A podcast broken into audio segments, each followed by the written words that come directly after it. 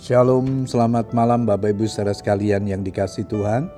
Kita bersyukur kepada Tuhan malam hari ini untuk anugerahnya di dalam kehidupan kita. Malam hari ini kembali kita diberikan kesempatan oleh Tuhan untuk berdoa bersama-sama dengan keluarga kita. Namun sebelum berdoa saya akan membagikan renungan firman Tuhan yang malam hari ini diberikan tema mengalami surga di muka bumi. Ayat mas kita di ulangan 7 ayat yang ke-12. Dan akan terjadi karena kamu mendengarkan peraturan-peraturan itu serta melakukannya dengan setia, maka terhadap engkau Tuhan Allahmu akan memegang perjanjian dan kasih setianya yang diikrarkannya dengan sumpah kepada nenek moyangmu.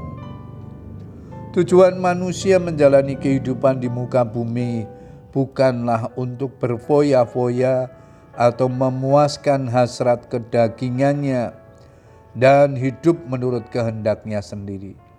Melainkan harus hidup menurut kehendak Tuhan, Sang Pencipta, dan hidup mempermuliakan namanya.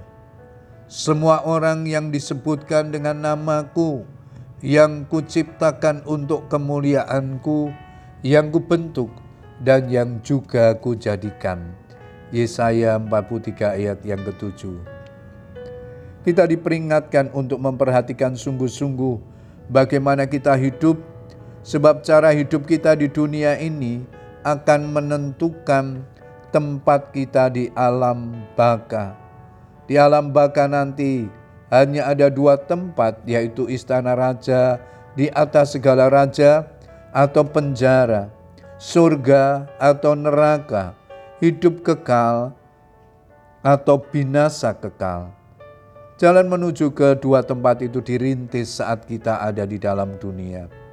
Pilihan hidup ada di tangan kita masing-masing.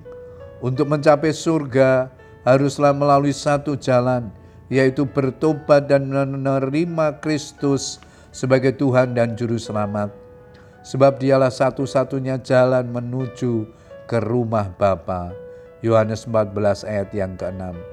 Apabila waktu atau kesempatan yang Tuhan berikan kepada kita telah berakhir, tidak ada kesempatan bagi kita untuk memperbaiki diri, sebab waktu tak bisa diputar kembali. Kita semuanya sudah terlambat, sesal pun tiada guna. Selama hidup di bumi ini, kita pun dapat mengalami dan menikmati surga, asalkan kita mau menaati semua perintah Tuhan. Tuhan menjanjikan kepada umat Israel, apabila mereka taat akan semua perintahnya, mereka akan mengalami hidup seperti di surga, karena tak ada kemandulan, hasil bumi diberkati, dijauhkan dari sakit penyakit, wabah-wabah ditiadakan, dan sebagainya. Sebaliknya, jika mereka melanggar perintah Tuhan, maka kutuk akan menimpa mereka. Jadi, berkat atau kutuk dapat kita pilih.